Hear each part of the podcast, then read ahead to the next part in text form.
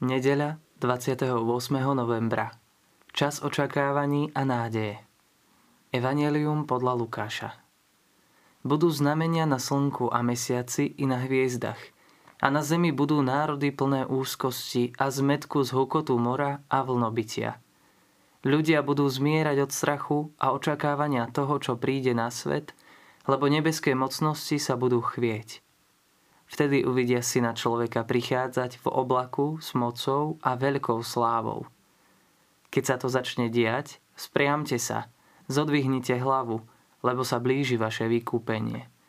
Dávajte si pozor, aby vaše srdcia neoťaželi obžerstvom, opilstvom a starostiami o tento život, aby vás onen deň neprekvapil. Lebo príde ako osídlo na všetkých, čo bývajú na povrchu celej zeme. Preto bdejte celý čas a modlite sa, aby ste mohli uniknúť všetkému tomu, čo má prísť a postaviť sa pred syna človeka. Aké povzbudivé slová na začiatok adventu. Znamenia, úzkosti, zmetok, strach. A vtedy ľudia uvidia syna človeka prichádzať. Slovo advent znamená v prenesenom význame čas očakávaní a nádeje – je to čas prípravy na príchod dlho očakávaného Mesiáša. Myslím, že všetci dobre poznáme tú radosť, ktorú si so sebou nesieme na stretnutie s milovanými.